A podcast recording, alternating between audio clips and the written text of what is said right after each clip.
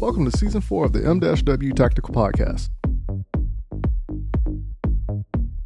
Sit back and enjoy the conversations of Rockstar Burst and myself, Michael Woodland, as we discuss the sport of shooting, goals, training, community matters, and everyday life.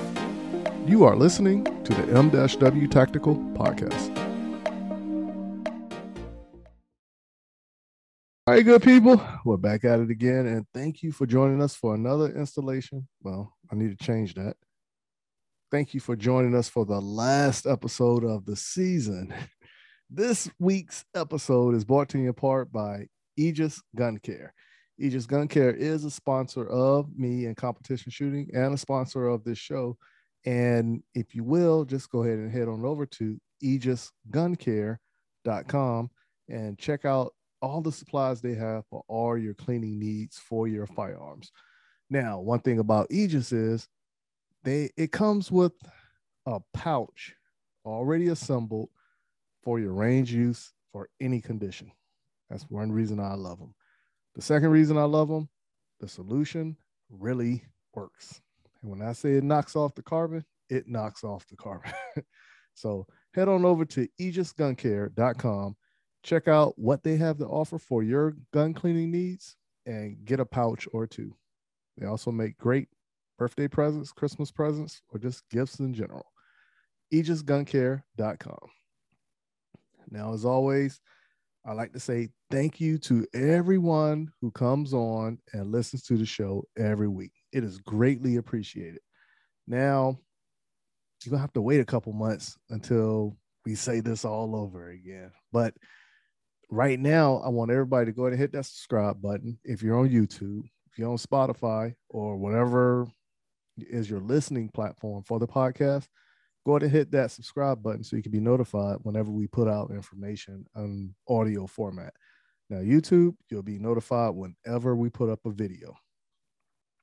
Don't forget, even though we're off for the season after this week's episode, once we hit a thousand subscribers, we will still do the giveaway. It will just be impromptu. So when we hit a thousand, you're gonna get a notification. Hey, we're gonna do the giveaway on this day, probably a day or two later, but we're gonna do it. And I want to try to do it live again, if possible. But when we do the giveaway, I gotta coordinate with Rockstar because she's about to get busy also. So gotta call her boss, nag her boss, gotta nag her, try to fit that into the schedule, but you know how we do it. So, as I always say, y'all already know I give a hard time, so we don't have to go through that introduction again. But without further ado, bringing forth the co-host of the M-W Tactical Podcast, Rockstar. What's going on there with you, Miss Rockstar? Oh man, I'm I'm sad news today, Mike. No, don't be sad. Why, why, why are you gonna be sad? Like I think that I think the Jeep might be kaput. I think it might be RIP. No, don't say that. the Jeep was on his last leg when you jumped over a mountain or something. I think it might be done for. no. Okay. So now what is the reason the Jeep is done or that you think it might be done? So the Jeep has a major oil leak in it um like a big oil leak that's been leaking. It's I think got some well, it definitely has some engine damage at this point. Um it it had okay, I can't be mad. I bought this car in 2012, like September of 2012, and it had 12,000 miles on it. And it's now 2022 and I have over 234,000 miles on it. So I've definitely gotten my money's worth and my miles worth and my adventures worth, but it is like a piece of me. This is the vehicle that I've had the longest. We went on some adventures together. Like I'm not I'm not ready to say goodbye. That's how I was with my first car. Um I didn't want to give it up. But there's always something better. That's how I had to justify giving it up. Right. Okay. That's true. That's that's an older car. So let me go and get something that's a little bit better that can help me out along the way. And I preferred an older car because you know, like the first car that my dad gave me was a 1974 Granada. You know, so one thing about it was a lot of people didn't know the engine in the in that car was a 5.0 like Mustang engine. so when I was in high school, I used to race that car. and I used to win like a lot of mills off of that car. so, you know, but I didn't want to give it up because the car was roomy and it had like a lot of memories in it, you know. So, but at the same time, going forward in life, you know I'm saying, better what I felt was better.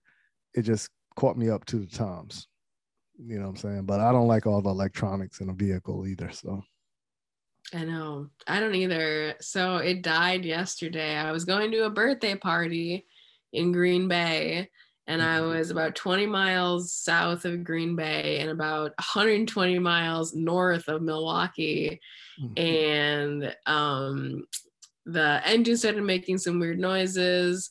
The I was like losing power in the vehicle. I pulled over at a gas station, like the next exit, and um, yeah, my my dad ended up coming to get me, and we actually had a really good time. It took us like two hours to get back to like where my parents live, mm-hmm. and um, but and the car the car died twice on the way back because it was just it's just like shot. And uh, but he drove behind me. We were on the phone the whole time. He was navigating as we were taking these backcountry roads. I was blowing through all these stop signs because if I if I if I did come to a stop, I had to press on the brake and press on the gas at the same time, or I would lose oh, power.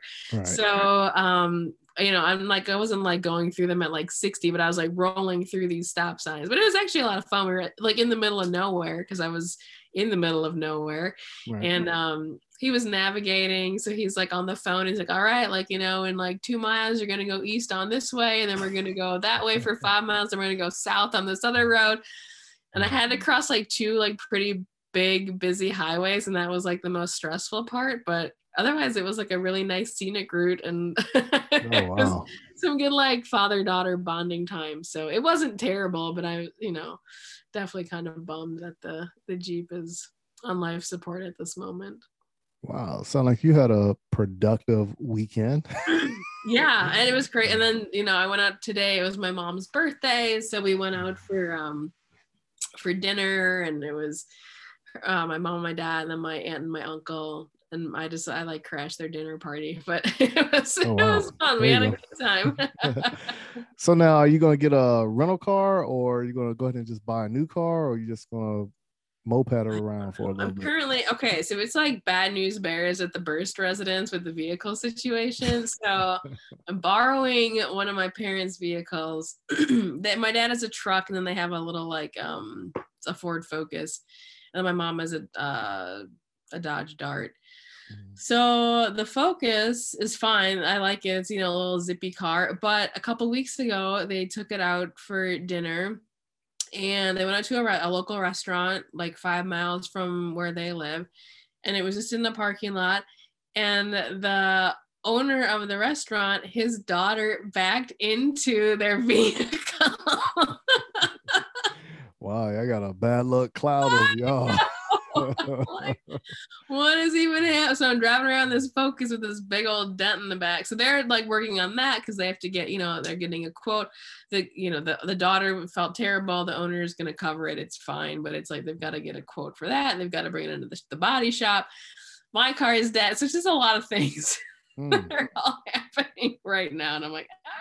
Yeah, I, I get it. No, I get it. I get it my weekend i didn't do anything i didn't have any car issues or anything like that but um, I went down to South Carolina State and hung out. They had like this mini um, like homecoming event. Uh, they won like a football game for whatever the title was, and I just went hung out, had a great time, and I was like, oh my goodness. But um, yeah, I haven't went to a college homecoming in a while, so like I said, it was fun, you know, to get out, meet some new people, and um, just listen to the band play. So I posted a picture on Instagram about it, me being out there. Nice. And then um, I had a history lesson when I was out there, and this was in Orangeburg, South Carolina. And back in 1968, there was an incident called the Orangeburg Massacre. And what actually ended up taking place, uh, like I said, back in 1968, So um, they was trying to segregate a bowling alley. The owner didn't want to um, open it up to people of color. So whatever happened behind that incident, because it was the only bowling alley in town, um, police were called in, the National Guard were called in, and however it happened, the police opened up fire on the people.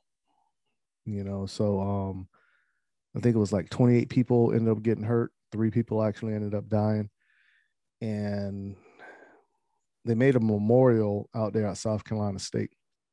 And one of the survivors, well, one of the people who were injured from that incident, because they got a plaque out there. It's like three different um, um, plaques out there with all the people who was injured from that incident, and then it has the um, the heads of the people uh, who was actually killed, like bronze molding of the heads. Um, so it was it was like um, an interesting lesson, history lesson, you know. So I was like, oh wow, but you know, I'm all about history, you know. But as long as I've been living in South Carolina, I only went to Orangeburg probably like two or three times. But each time I went, it was like I was going to Charleston, but I was coming back or going, stopped at the gas station or grabbed something to eat and just got back on the interstate. I never ventured, but I was like, oh man, there's a lot of history down there. So, but after what I learned over the weekend, it's enough to bring me back so I can learn some more. Because, like I said, there's a lot of history down there. Yeah. Yeah. yeah. So, um, but let's talk about a few talking points that will possibly make history within the 2A realm of things, how it's going on. So, um, you know, I did some research and decided to pull up a couple of talking points. And the first talking point I do want to hit up is um, a Florida sheriff wants to promote gun safety. You know what I'm saying? So, I mean, this isn't the first time I heard of an um, organization of the law, LEO or some such, come out to promote gun safety. You know what I'm saying? So, but it's kind of particular how this is happening. So it also leads me to believe what are they saying behind the scenes for him to say this. Right. Then I want to go ahead and um talk about the next point, which was um gun violence epidemic this is the new way of promoting you know people who are doing something with firearms illegally calling it gun violence you know and then um in conjunction with that same story there was another one that said gun violence is the leading cause of death i have my beliefs of why i think this is and Rockstar, she said something in conjunction with that also. So I'm curious to hear her thoughts in detail because we didn't go into detail. She just said something that let me know, like, okay, this is what I think about this. And then um, the Georgia governor, he's to sign a bill for concealed carry with no permit. And I'm curious to see how this is going to turn out. But I got my beliefs on that one as well. So but I'm going to go ahead and dive into this quick commercial break, come on back, and then we hit up these talking points and then see where this is going to take us as far as us saving the world. So we're going to see how this goes. So if you will, if you're in your vehicle, go ahead and adjust your sunglasses, turn the volume up, lean that seat back a little bit, put the car on cruise control, turn the volume up, and here are a few words from our sponsors. Hey everyone, John from Outdoor Dynamics here. We're a remanufacturer of ammunition based in Kannapolis, North Carolina. We make everything from 9mm 115 grain to specialized 40 Smith & Wesson. So if you have anything from an open gun to just a standard Glock 19, feel free to reach out to us at outdoordynamics.net or we're on Instagram and Facebook with outdoor.dynamics. And we're always here for you. Happy to answer any questions you have. Are you in need of a new firearm and are planning to make your purchase online? Well, you're going to need a Federal Firearms Licensee, or FFL, to receive shipment of your purchase, to process your paperwork, and to conduct your background check. CAE Transfers is your affordable FFL solution with a cost of only $20 per item or $15 per item with the presentation of your South Carolina concealed weapons permit. If you live in Columbia, South Carolina or its surrounding areas, choose CAE Transfers as your FFL during checkout and let me help you complete your online gun purchase. You can find and follow CAE Transfers on Facebook, Twitter, and Instagram using at CAE Transfers. Thank you for your business and let me know that MW Tactical sent you. Mental health and guns. At Walk the Talk America, we are working with both the mental health community and the gun industry. Created by a gun industry veteran, Walk the Talk America seeks to raise awareness and create change through suicide prevention and firearm safety without legislation. We strive to eliminate the prejudice that firearms and mental health face. For more information and to support Walk the Talk America, please visit walkthetalkamerica.org. All right, good people. We're back at it again. And thank you for sitting through that commercial break and joining us again. So, as I always say, hit up those sponsors and let them know that you heard about, let them know you heard about them through the M-W Tactical Podcast. Now, um, as I had told you already, the weekend for me was pretty interesting. But coming across these topics, it almost makes me want to think what is really going on. All right. Because I want to ask you this. The last time you saw so much on TV about shootings was how long ago? Mm, uh, right before the 2020 election. Okay. So it's been a while for you too, right? So I'm like, okay, maybe I'm not going crazy here because it's almost like they were shielding it. They wasn't talking about it for whatever reason. Now all of a sudden they're showing it more. Mm-hmm. Right. And this is what I told somebody who I was talking to about this outside of the podcast. Look how big America is. Right. Look at all the crime that happens in America so the same crime probably happens in multiple cities day in and day out, you know? But shootings are always going to happen because of emotions are involved, emotions and egos. But you got politicians are trying to use it for a political gain, right? Because they can't get into office or get into um, that seat unless you vote for them.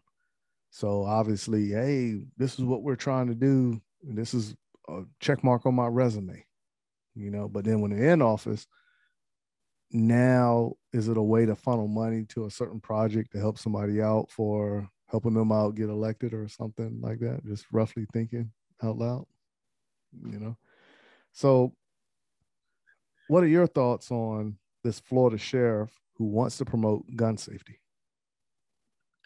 Well, I think it's interesting. I mean, you've got kind of the the Florida, um, the Florida sheriff and the the California sheriff kind of telling people the same thing, right? Like, hey, we're not available to help you, so you should really learn how to help yourself.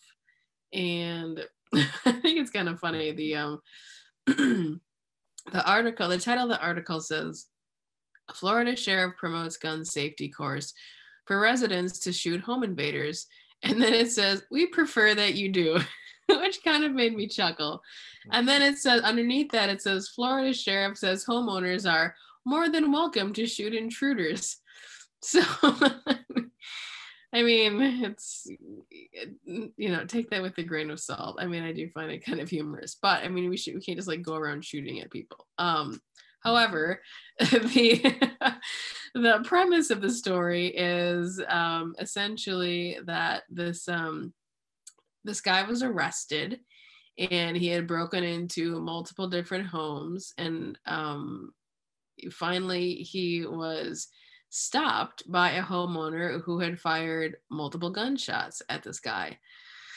So, and if you see the mugshot of this guy, he just looks like he's crazy. Like it makes me think. Remember, like a couple years ago when they had those guys who were like eating bath salts. I'm like, this guy looks Yeah. like he was eating bath salts. Not quite sure what he's up to, but bath salts might be um in his repertoire. But anyways, so um the uh you know one of the homeowners of the houses that this guy was breaking into uh, shot at him and um the the criminal fled the scene and eventually the police caught up with him and got him cornered and then um you know they they arrested him so um i think it's really interesting right because and I, I know Florida has a stand your ground law. I remember that from like the Trayvon Martin case and the Castle Doctrine and all of that stuff. Um, but like it really, like that's one of those things that you really need to learn state by state. So um, it does vary uh, depending on like where you're located and what your current ordinances say. And like like in Wisconsin, we have a we have Castle Doctrine. Um, and you know stand your ground laws and things like that but it's you know important to know that before you just uh, shoot people who break into your home um but i do think that it is very interesting that the you know that the sheriff is kind of promoting this um but it, it you know it it's sort of this um it just takes one deterrent right? Like if if you know that if you're if you're a bad guy and and you see a story where you know the cops are essentially telling homeowners to take things into their own hands i do think that word would travel and criminals might think twice quite as eager to break into houses especially if they know that the um the police department is on the side of the homeowner. So yeah I, and i'm i'm you know i'm very much all for being able to defend your space and protect your home and, and do those sort of things. I think the the wording is maybe not quite as you know politically correct as you should be using if you're the sheriff of a department but um i, I don't disagree with the uh with the premise of, of what he's saying I agree with you. Um, but also, I'm a firm believer in this sheriff promoting gun safety. And if you dig into his words a little bit more, he is saying, like you said, the same thing they were saying in California get a firearm, protect yourself, because we might not be able to come to help you out when you need us, you know? Yeah.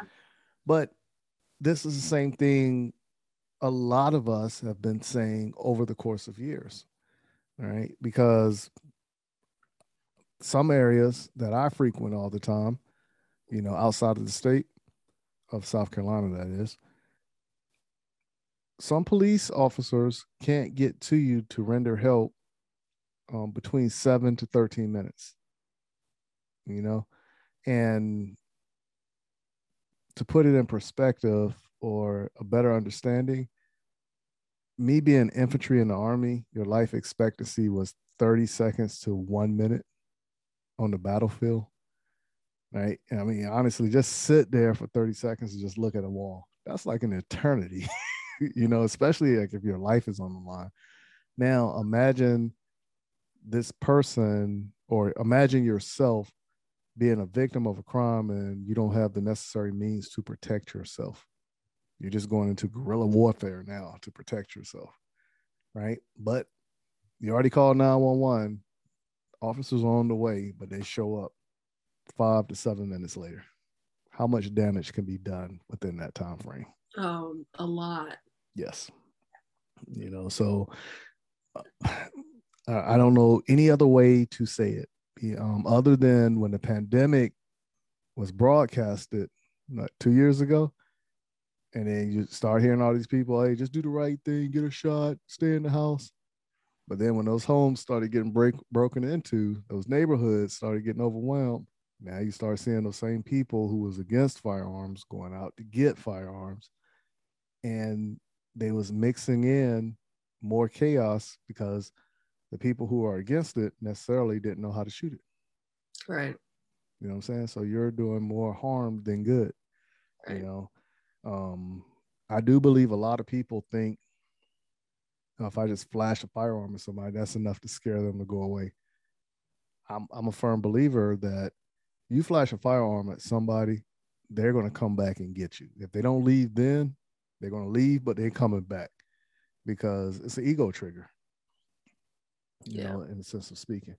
Um, just like how many of us heard that saying, people, um, oh, if I pull out my shotgun I just, you know, charge it, that's enough to make the bad guy run away. I don't believe that one either. you know what I'm saying? Because a lot of people might start thinking, okay, you got that shotgun, you only got like what six, eight rounds in it. Okay, we're gonna draw that out. And then when they get their hands on you, how's that gonna plan out for you? You know what I'm saying? Just thinking rough case scenario outside of the box. Right. But I believe that sheriff should have actually said, hey, go get a firearm, go seek out a reputable trainer. Right. If you can't find a reputable trainer, link up with our office. We'll point you in the right direction, XYZ. Right. Get trained, know how to shoot, how to defend yourself and your property if need be. You know? Yeah. So, but that's the second sheriff I heard publicly say it like over the media like that. Yeah. you know? That's yeah. Well, actually, that's that's the third for me because in Milwaukee, well, I wasn't living in Milwaukee when David Clarke said this, but David Clarke said the same thing. He was like, "You need to get your own gun because we're not going to be able to get to Oh, you in time." I forgot all about him. Yeah. So yeah. So that's well actually four now. Well, no, three. That would be three for me.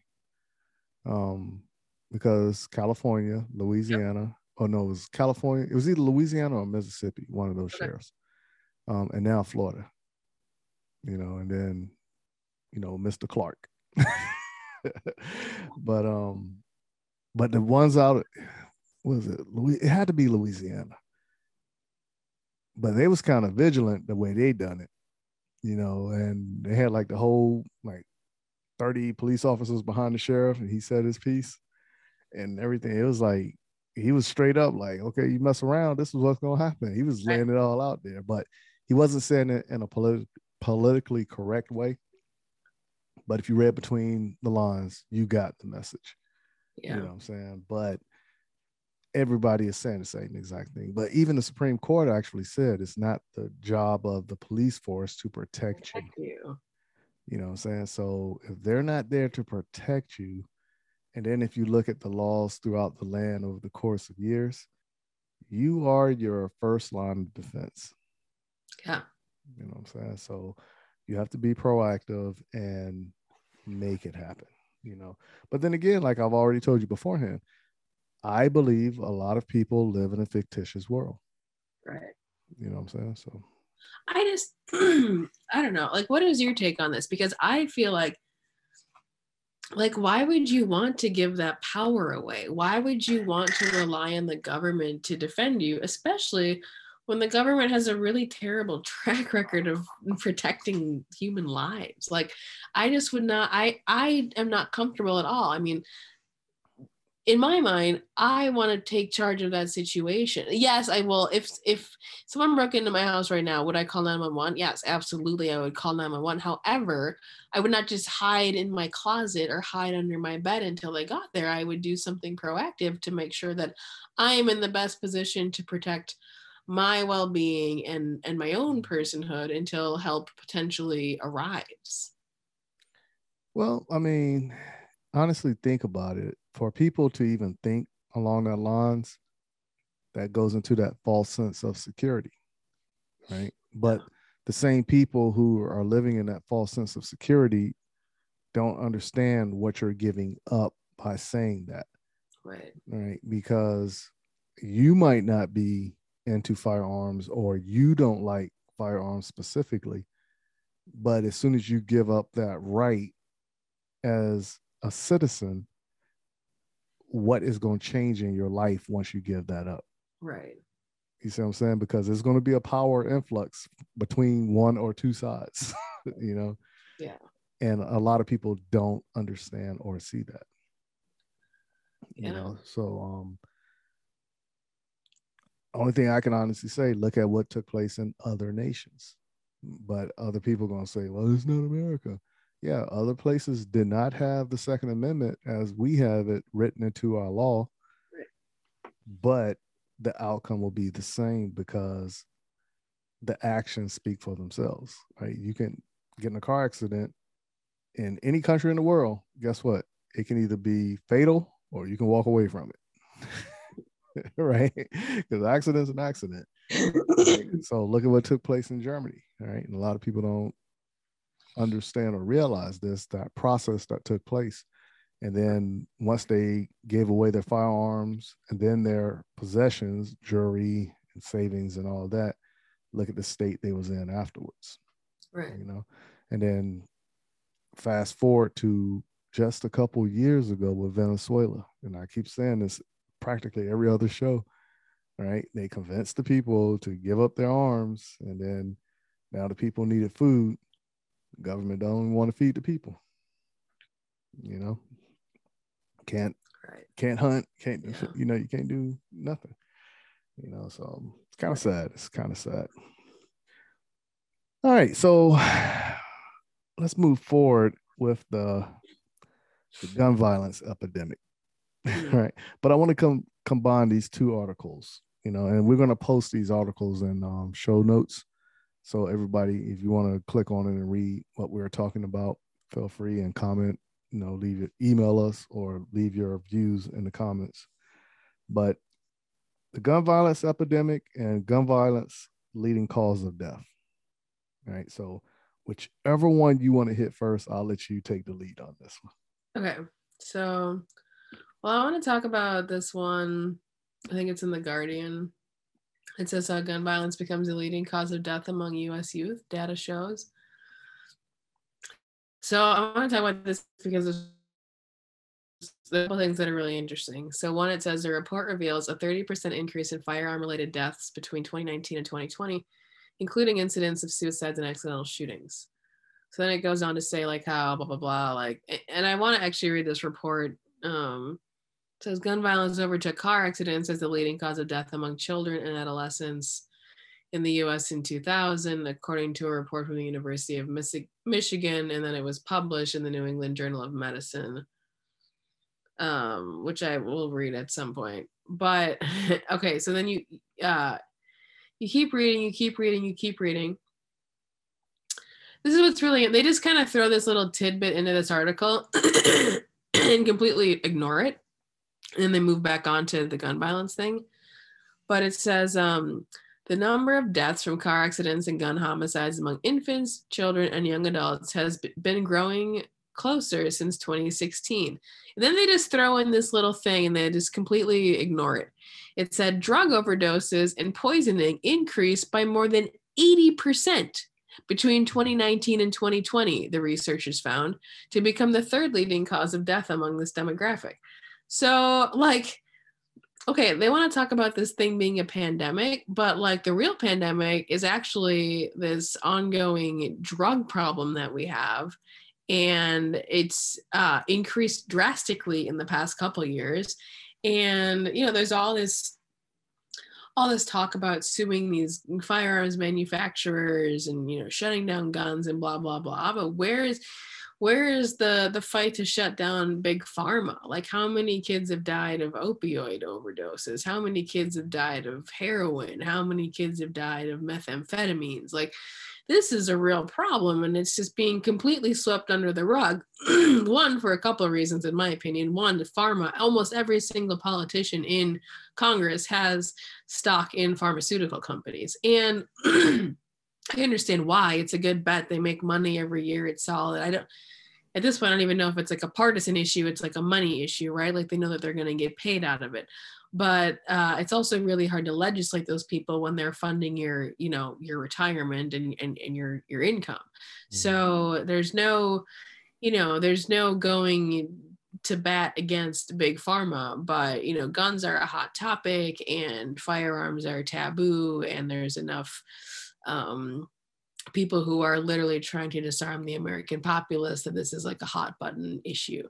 Uh, secondly, it is a it's an election year, and uh, Mike and I were talking about this before we hopped on, uh, just how it seems interesting that every time there is an election, that all of a sudden all these gun stories kind of come out of the woodwork, and something that kind of went MIA for the past 18 months is now becoming at the forefront of everybody's mind again. So I, there's something to kind of keep track of as far as the news cycle goes, because there's a lot of manipulation that goes on um, as you're, you know, going into an election year and something to pay attention to. But it, that, that when I read that little sentence in that article, that really bothered me because I'm like, wait, here, here we have like some some real problems with the with the drug industry um, that's you know killing and harming a lot of people and there's no one going after well i shouldn't say no one but it's you know it's not nearly as mainstream as a topic than taking away everyone's guns is. Um, and then they say although 2020 marked the first year that more children and teens were killed by guns than in car accidents it's been the number one cause of death among black teenage boys for over 15 years or sorry, it's been um, the number one cause of Black teenage boys over 15 for at least a decade. Um, so it says most of them were killed um, with uh, guns that were unsecured in neighborhoods that they grew up in. Well, that's a whole other thing too. I mean, if we're going to talk about the youth and um, you know the black community and just all of the, the things that kind of plague that it's like there's that's a whole other talking point. So i feel like to just single out that specific instance um you know like there's a lot of things that go into that. Um i feel like rap music and movies glorify a lot of gun violence and that's what a lot of those kids are looking up to and that's you know, kids are very impressionable. I would also say video games are probably not great to, you know, let kids play all day because that for sure has an impact on how, you know, how they're interacting with the world around them. So, yeah, I just, I mean, I need to actually read the report and dig more into it, but it's in my mind, it's more of a political hit piece. It's more of a way to uh, continue to try to take away people's right to bear arms. That's obviously the goal and clearly what they're going for, which is frustrating and it's never going to stop. Um, there's actually um, there's a quote by um, this guy. His name's Alexander. I don't even know how to say his last name, um, but he was in the Gulag, and um, he talks about. I'm gonna find it because it's actually a really good quote. Um, and he's basically talking about how the people who are trying to take away your freedom and you know disarm you and hurt you never never get tired you know? They, they're not they're not going to stop. They're um they're not they're not going to get tired. They're not going to give up the fight. So as much as you know we talk about this every week and it's it's it is it is sometimes feels like we're beating a dead horse but um the other side is not they're relentless and their their goal is to make sure that people like you and i don't have firearms anymore. So um, we can't let off the gas and we can't give up the fight and we can't stop talking about it because they're they're not going away. And it's like a it's like a sad and sorry truth that we have to live with. But um yeah, I, I, feel like stories like these are going to become more and more and more and more and more prevalent as we get closer and closer to the midterm elections. I totally agree. Totally agree. Um, now, one thing, um, the point that you was talking about earlier between um, guns and the vehicles, um, I actually pulled up a chart when you had said that, and the chart that I'm looking at is from the Violence Policy Center And it starts from 1999 until 2014. And in 1999, with motor vehicle deaths, it was between 40 and 45,000. Gun deaths, or you know, firearm deaths, um, in 1999 was between 25 and 30,000, closer to 30,000. Right.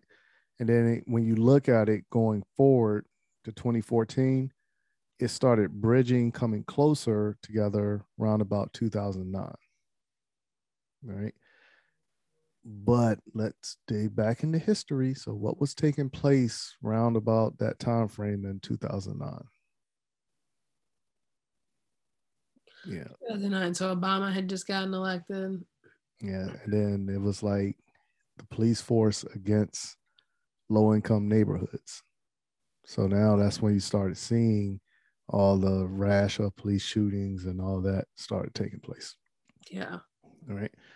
And um and then of course, you know, going forward, um there was only maybe a difference what, about five nope. I'm gonna say this right here is about 28, 29. No, I'm sorry. Let's call this about 34, 33,000 with firearms. And then with motor vehicles, it's roughly about 36, maybe 37. Probably not that close, but um, I'll put this in the show notes also. But um, another thing um, that you have said, even when you turn around and you look at it, why are you attributing firearm deaths as the leading cause of death amongst people now? Um, let's look at a, a few things that's taking place. All right. So let's look at because we can only talk about things that we've been through or that we can relate to that we know of, correct? So when you look at it, what about somebody who is providing for their family? They can't provide for their family anymore. And then they take, go ahead and, you know, end their self, thinking the possibility the insurance money will help them off for a little bit. Right. So it's, it's a hard topic to even think about, but how many people think like that? you know, or just somebody who's going through a rough period of time and they just can't deal with anything anymore. And that's their way out. You know, then again, look at the pandemic when that happened. How many people lost their jobs and then turned to crime just to provide for their family? But they went into the wrong house or they tried to go into the wrong car. You know what I'm saying? And they got ended. Now, the other side of it is, is yes, we are starting to see an influx of people being portrayed over the media as far as doing illegal activities with their firearms in crowded places. I honestly believe this starts in the household. You know, so, and this might sound kind of harsh saying this, but for me, the problem starts at home. Whereas two people who decide to have a child together, after that child is born, they don't see eye to eye no more. You know what I'm saying? So the foundation of family is not even being taught like it used to be. Right? Honestly, my grandparents been together for a long time before their death. You know, a lot of people are not fortunate enough to see families stick together like that. You know, so of course, if that was taught again, church becomes relevant again, you know, would that actually stop it? Right. Honestly, I believe part of the problem is if you get rid of government assistance in certain um, places, not places, but in certain instances, instead of people just using it as a means of constantly getting pregnant to get this assistance, the cycle will stop partially. And this is the reason why I say this because a lot of people actually know okay, well, I get this government assistance, but this man can't live with me.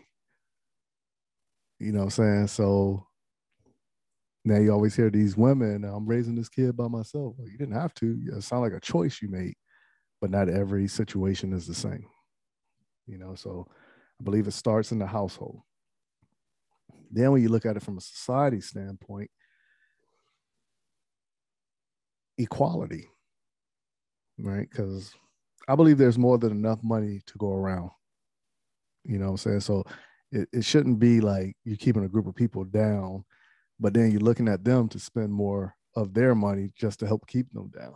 You know, that was in by design. But I do believe that there is plenty of money to go around. You know, jobs. You need jobs in certain areas. Right. And of course, you know, Chicago is the punching bag when you turn around and you look at when they say, you know, violence with firearms, right? Put jobs in those areas. And you're going to see crime drop tremendously. Because what do they resort to? Because they can't make a true living to provide for themselves or their families. Drugs. You know, so if anybody's thriving out there, it's the police force in that sense of speaking, you know, and take it back to school, right? And get rid of that negative connotation of dividing the school system.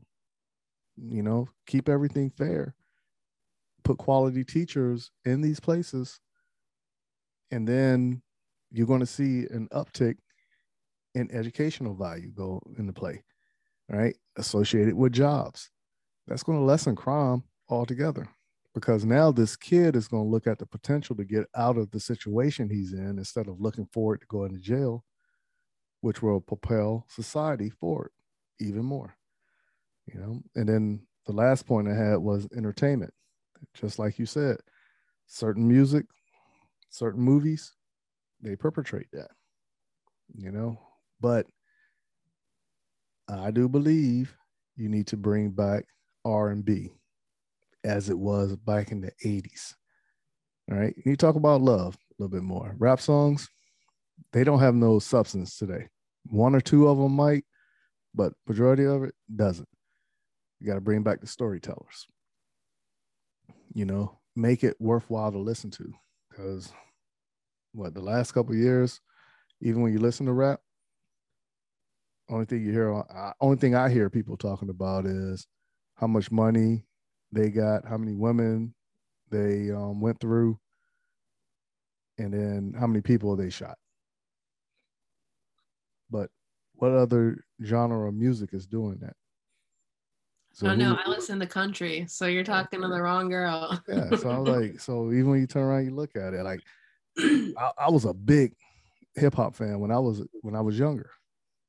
right now you'll hear me listen to a little bit of rap and it's mainly underground rap but it's nothing talking about people killing each other doing drugs or anything like that it's the conscience rap the knowledge rap that i like but then i listen to the music i grew up on pretty much old school r&b talking about love you know what i'm saying and i think once you go and you start putting those old school values back into society, you're going to see a change. right? What about the commercials we used to see on TV? You don't even see those commercials no more. You know, um, even even if it was, just say no to drugs. You know, um, what about this is your brain on drugs? That was probably the most popular commercial out there. you don't even see stuff like that anymore. But TV isn't what it was 20, 30 years ago either, right? Because everything now is going to a subscription base, right? To help keep you poor, right? And probably a lot of grandparents out there called the TV the idiot box. They saw back then what we're dealing with now, you know? So, gun violence leading, I don't believe that one because I think that's just a talking point, as we already stated beforehand, for a political gain. Right. You know, for these elections or whatever the case may be. But now there's going to be a lot of people that's going to say, oh, I disagree with you, Michael. Okay. So if you disagree with me, explain to me what's gun violence. I honestly believe gun violence is a made up term that politicians came up with, you know, to push forward their agenda. Just something, a keyword. So when you hear it, it makes you remember certain things. You know, even like when you look at um all right so like if i was to ask you right now what's a mass shooting? What is your definition of a mass shooting? Well i mean there really isn't one. I mean they've they've gone back and forth on like what it looks like and there's like some like loose statistics of like it's four or more people who are unrelated in this public space but but it's not like it's not set in stone you know? But now remember back in the day when it was a mass shooting, it was always one person or a group of people just taking out a mass number of people who was unaware of what was taking place. Right now, when you have a conflict between one or two people or a group of people against each other, and now random people start getting hit, that's not a mass shooting. No, that's wrong place, wrong time, unfortunately. Yeah, because it's just okay. You don't know how to shoot. You're just spraying and praying, right? But that's what they're starting to use those yeah. keywords in media to get you on board with what the politicians are doing, along with them trying to clean up their wording also. Because what did we say that um, the administration now is saying? It's like the Gun Safety Reform Act. Yeah you know what I'm saying? Like, come on now, that, that ain't nothing but a fancy way of saying, hey, we, we're going to take your firearms away from you. That's all that is, you know? exactly. Yeah. So, gun violence, mass shooting, no such thing. Right. Well, mass shootings is, but we haven't heard of anybody doing mass shootings for a long time. Right. The last one was that school, um, the school shooting where the guy ran up in the school, started shooting the officers oh. didn't go in and help out. Um, well, no, that was in Florida, but it was one after Florida that made the national headlines. Well, there was Sandy Hook, and then there was the Florida shooting. And there was the Florida club, um, and then there was a concert in Vegas. Yeah. So the the last one I'm talking about was um the one in Florida, but there was another school shooting that happened after the one in Florida. Mm. That was the last one because once again, it was one person went up in the school, started shooting, mass shooting, right? Even like um, was a couple weeks ago here in Columbia, South Carolina, there was a shooting at the mall, right? The shooting at the mall was between two different individuals behind somebody who got murdered in 2018. That's not a mass shooting. Right. Yeah, like I said, 15 people ended up getting injured behind this, you know, from firearms. But that was an encounter between two different people. That wasn't right. a mass shooting, you know. Right. So you gotta be careful on these terminologies and how they're trying to paint the picture. Right. You know, to win you over. So it's kind of scary, but then again, it's a game of chess. when you turn around and you look at it, you know. But um, but uh, let's dive into a quick commercial break and then come back and hit up this last topic. Also, all right. So, um, if you will, this is your time to go ahead and refresh your drinks, utilize the restroom, come on back, and we'll be back after these words from our sponsors. This is Brian. Thank you so much for listening to the M-W Tactical Podcast.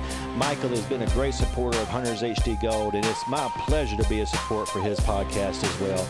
Make sure you check out the Hunters HD Gold website for prescription orders and also custom orders where you can use your own frame for your Hunters HD Gold lenses. Or if you want to try the new Hunters HD Ruby, we have information there as well. Because we always using Trivex lenses as our base material, and all our lenses are photochromic, so they change so you don't have to. So thank you again for listening to the M-W Tactical Podcast, and we'll see you at the range soon.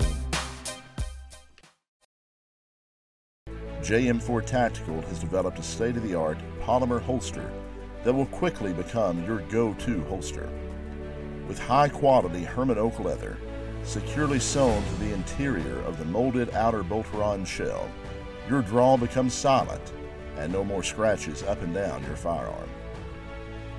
When seconds count, you can rest assured that you will have the upper hand when you need it most. Whether you carry open or concealed, the Relic holster is available in four different models, fitting over hundreds of different style guns. The new reliable, easy, light, individual carry holster by JM4 Tactical. Order your Relic today at jm4tactical.com.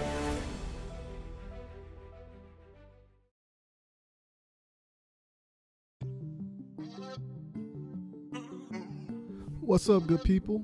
Thank you for taking the time and listening to the M-W Tactical Podcast. Please go visit the M-W Tactical store at www.m-wtactical.com forward slash store and help support our efforts by purchasing a shirt or two. If you haven't done so, go follow us on Instagram and Facebook by searching for M-W Tactical. All right, good people, we're back at it again, and thank you for sitting through that commercial break. And once again, like we always say, let those sponsors know that you heard about them through the M-W Tactical Podcast. Now, um, what my intentions were for this show, since it was the last show of the season, was I wanted to go ahead and call up a couple of our friends that are mutual friends between Rockstar and myself, and just have a quick inner, you know, like a quick conversation between them to see what they have going on, and just say what's up, so everybody can hear like the conversations that we have with some of our friends. But at the time of the recording, it's pretty much everybody's bedtime. so we decided not to do that and just go ahead and just do the show the regular way. Because I know some people are going to be like, oh, you didn't do anything special. You know, I don't even celebrate my birthday. So, and half the time I only tell people it's my birthday until like a day or two later. So they can't say, hey, let's go do this. Nope. No, that was then. This is now. So we're not going to do that. All right. So, um, but this last talking point that I do want to hit up is um, Georgia governor is poised to sign a bill for concealed carry with no permit. How do you feel about that? I'm here for it. I'm here You for all all, of that. What? Are you serious? Yes, I think I think I don't think we should like I, I feel like having a permit to carry is a not that's not constitutional. There's nothing in the second amendment that says you need to be um you know you need to have a permit to carry a gun. That's not that's not in there. Um and I think it's a way to discourage people from obtaining firearms. I understand the idea that it's like you know safe but think about it this way if you have like you have a driver's license you have a permit to drive and if you if you violate that they can take away your license and then you can't drive. I mean you can still drive but not legally. So i just feel like having a permit in place is just another layer of legislation that is taking away from our actual second amendment rights that we have. Um yeah i'm very against it i'm i'm but i'm like i'm anti-state like you know i'm Yeah. i'm like burn it down and start it over because at this point the constitution's been totally trampled on by a whole bunch of people Yeah. See, now I think both ways on it. I'm, I'm a firm believer in like, oh yeah, I'm all for it. But then when you look at it from a society standpoint, when people get out there and they start walking around with it, how many people are going to actually walk around with a firearm thinking it's a deterrent for whatever reason? Not understanding like you're making yourself more of a target by doing something like that. You know, that's in the open carry configuration. Now, in a concealed manner, this person pulls out a firearm, and we already know not too many people go out and train or actually understand the true concept of aiming, even under pressure, when you're shooting.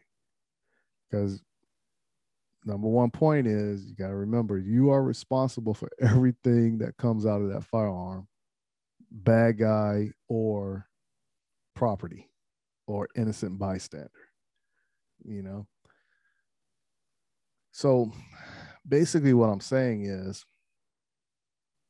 i like the concept of you going through somebody to say like you are certified but the vetting process of whoever you're going through, what is their training curriculum to propel people for that responsibility in society. You know, because I even say it for here in South Carolina. If you go get a CWP, South Carolina only requires you know the bare minimum. And when I say bare minimum, it's just enough. If you say the wrong thing at the wrong time, you're going to jail. right? That's how bare it is. Because their curriculum or their process is not designed for you to dive into um, the laws and the rules behind firearms right and it's a thin line between not knowing and knowing to go to jail you know here in south carolina when a firearm is associated but how many instructors out there are being proactive to teach the why and what you got to do. But how many people are just following that list of topics that South Carolina says, okay, this is all you need to teach. This is all we're requiring you to teach. You know what I'm saying? But I mean, I, am a firm believer in that. that's that's that's the only way I really feel somewhat safe when I see somebody carrying a firearm. But then again, it ain't nothing you'd be like, Where'd you go to get your training at? Who'd you go through? How many hours you got behind the trigger? you know, it ain't like you gonna have conversations like that. But I guess it's just what I'm trying to say is just a relative peace of mind knowing somebody went through a CWP class. But even if you went through a CWP class, it doesn't necessarily mean you know how to shoot. Because when the pandemic happened, people wanting their CWPs went out the roof. I mean, it was like everybody was sold out at one point in time but a CWP class is not where you go to learn how to shoot at either. you see what I'm saying? So mm-hmm. it's it's you know it's like a double edged sword. That is something. I'm in the middle. I'm in the middle. I'm not. I'm far right on that. I don't think the state should have any power. I don't think the state should be telling people who can have a firearm and that they need a piece yeah. of paper to own one. Oh, I'm with you on that. And like I said, me thinking for me, yeah, I, I'm 100% in everything you're saying. But when you look at society, that's how I look at it. Like, in order for us to survive in a society, that's where the other part of that decision is coming at.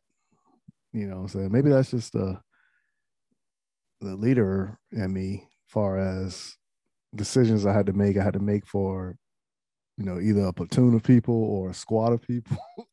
you know what I'm saying? So it wasn't never like really just based off of me. It was always other people.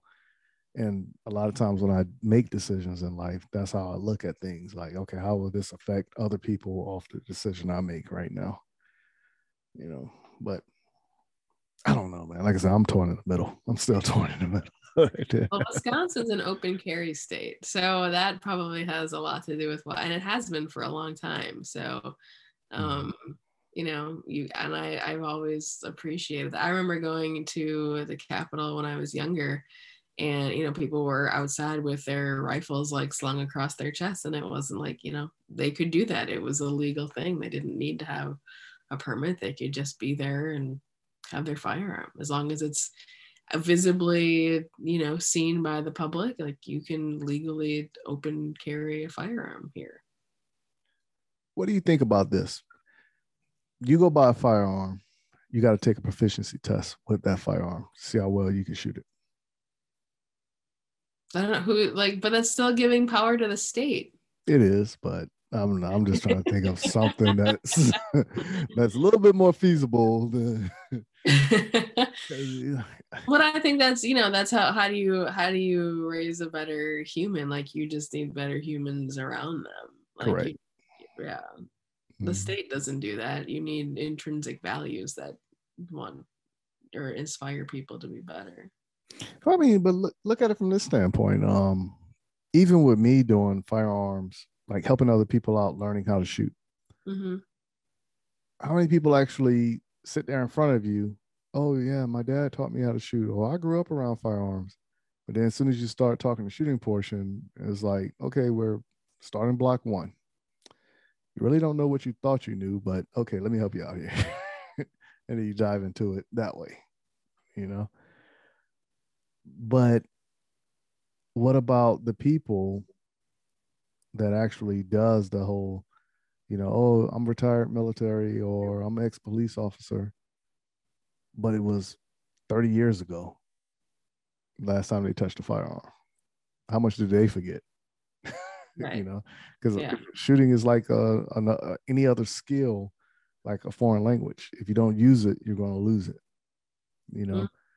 Even with me not even doing competition shooting, like if I don't if I don't go for two weeks, man, when I touch the fire, I'm like, oh man, hold on, hold on, I forgot something. I'm not in that rhythm no more that I was in when I was doing it every week. You know, and um, Mhm. I, I just think something has to be put in place, some type of proficiency test or I don't know, some checks and balances. I, I don't know, man. Annual checkup or something. I don't know. Oh man, let's see what your proficiency is. Uh, come out here and challenge the police officers and get ten But, that, percent. but how is but how is that different than like poll taxes or like you know what I mean? Like that's just another way to say people aren't proficient to have something. Yeah, it is. It is, but um, I don't know. Raise the bar up or something. Um, all right, shoot these 50 rounds. And if if you're 50 out of 50 on a target at various distances, you know, you don't pay taxes for two months. so I don't know. Get everybody out there shooting. yeah, well, I can maybe get behind. you gotta, you gotta raise the bar a little bit. you know, make it interesting in some sense. But um I, I've been thinking about that one for years. Like even like when I moved back here to South Carolina when I got out of the army, um, I was talking with SLED beforehand, and the biggest thing that I'm totally against is a lot of places in the country, like right now, if you're in the military, um, you don't have to go through like certain training to get a CWP, right? South Carolina is one of those places. Like it's pretty much you just got to shoot do the shooting portion. You don't got to sit through the class. You know, I was like, man, that's the first way appetite of you know ending your career in the military because the military don't play with the firearm conviction of any type. You know, as soon as you oh guilty, all right, you getting out the army, we're gonna chop you out right now. You know, at least that's always been my experience. What I always seen people, you know, dealing with firearms in the military. But my arguing point was there are a lot of people who are in the military that don't know how to shoot because depending on your MOS, all right, in the regulations, it says like you only got to qualify with your firearm twice a year. but where in the Second Amendment does it say that you have to know how to shoot? That's true, but let's talk about the public safety of people by knowing how to shoot. you know, so you get everybody out there spraying and praying, like, man, I, I fired 85 shots, but I hit them twice. you know, like those, those numbers ain't good right there. Because I'm more like, um, if I pull the trigger 10 times, I, I want 10 rounds into the target when I'm aiming at. I don't want to be hitting Sally's car or, you know, Ned's more trash can around the corner. I want to hit the person, you know, but I see where you're going at. I see where you're getting at, but, um, I get what you're saying. I mean, safe like obviously, especially now with everyone trying to take away firearms, like this Mhm. idea of safety is a, a hot topic thing. You know, it's on everyone's radar. I believe that if um whatever happened back in the day, and let's let's just happen to say when um slavery was abolished, because one rule that they actually gave um people, you're gonna have one firearm in your house, you know, handgun or a shotgun. Pick your poison. And I think if they was not to do that, I think the transition of firearm usage would have been passed down generation to generation if society was to be fair you know what i'm saying because that was one of the tools they was using to incarcerate people fast also firearms right? Or you wasn't legally doing what you were supposed to do, put you back in jail, back into slavery. You know, so when you look at it from that standpoint, like how do you correct it? You know, a lot of places in the country they do free firearms training, but is it quality or is it just enough to say I learned about this firearm? But the person has to be proactive also. Mm-hmm. You know. Yeah, I feel like the person has to be proactive. But that's with anything. I mean, that's not just Yeah. like, you know, if you want to get good at something, you've got to practice. And mm, I mean, we don't. I feel like we take the Second Amendment for granted a lot, and we don't feel like we have to train because we can keep our government at bay for the most part because we do have guns. Right. Um, I think it would be different if we uh, were, you know, at, at a another civil war situation where we're fighting on our own turf and, you know, defending what we believe to be our side of the country, you know? So it's like, um, I think people are complacent because, well, one, they can be, and two, like, I, there, there's so many other distractions in American life right now that how many people really, even people who own multiple firearms, like how often are they actually training with them, you know? Right. And I, I do believe a lot of people just buy firearms just to say I got the latest and greatest. Don't do anything with it. Um, but I do know some people they will buy four or five firearms within an eight month time period, and then they'll start selling those off, and then they'll do repeat the process all over again. Right. you know, like but they actually shoot them though. They don't just sit on them. You know. So Yeah. so I know both sides of the fence when it comes to firearm stuff. But I'm still divided though. I'm- okay, I'm not divided. I'm all in acceptance of okay, nobody should have to pay for a permit. Nobody should have to do the extra. My peace of mind, I'm more like, okay, if I know somebody was to do something, I know, okay, if something went down, you should be trained enough to handle the situation. I'm still saying the same thing. still saying same thing. and you're still now you're just like the that's like I feel like it's the police telling you you gotta protect yourself, man. You can't rely on other people. You just gotta do it yourself. yeah, that's what it is. That's what it is. All right, so I'm gonna go ahead and um end the show and think about that one. How can I word that better? but I am pro. I am pro firearm, though. I am pro firearm. we we should know that one by now. All right, so um, but like we already said beforehand, this is the last show of the season. So just like always, we're always going to say it like contact us on social media, send us an email, or just follow us and then see what we got coming up next. Right. So we're going to take a season break, whereas I can focus more on the season for competition shooting. Hopefully, reach my goal of becoming an A class shooter within 2022 so I can make a new goal for 2023. You know, so as I always say, go ahead and do a search on social media for at m underscore w tactical, and you will find me on Facebook, YouTube, Instagram, Pinterest, TikTok, and wherever else I use that um, handle on. if you want to get in contact with me, you can email me at info at m wtactical.com and the little assistant is running that email and she'll actually get back in touch with you because she says i can't email no more or touch the computer so we, we'll see how that work out right but please go ahead and um, like follow and subscribe on all the platforms that I, i'm on and go head on over to the website m-wtactical.com and click on the follow me tab and then you'll see everything that we're associated with as well. Now, if you want to follow Rockstar, you can do so at You can find me on Instagram at rockstarburst b e r s t and uh, that's the only platform that i'm really active on right now i got rid of my facebook for lent I don't even celebrate Lent, but it was a good excuse to get off the internet for a little bit. And I have not logged back on and I don't really miss it. So I don't know if I'm going to return or not. so find me on Instagram.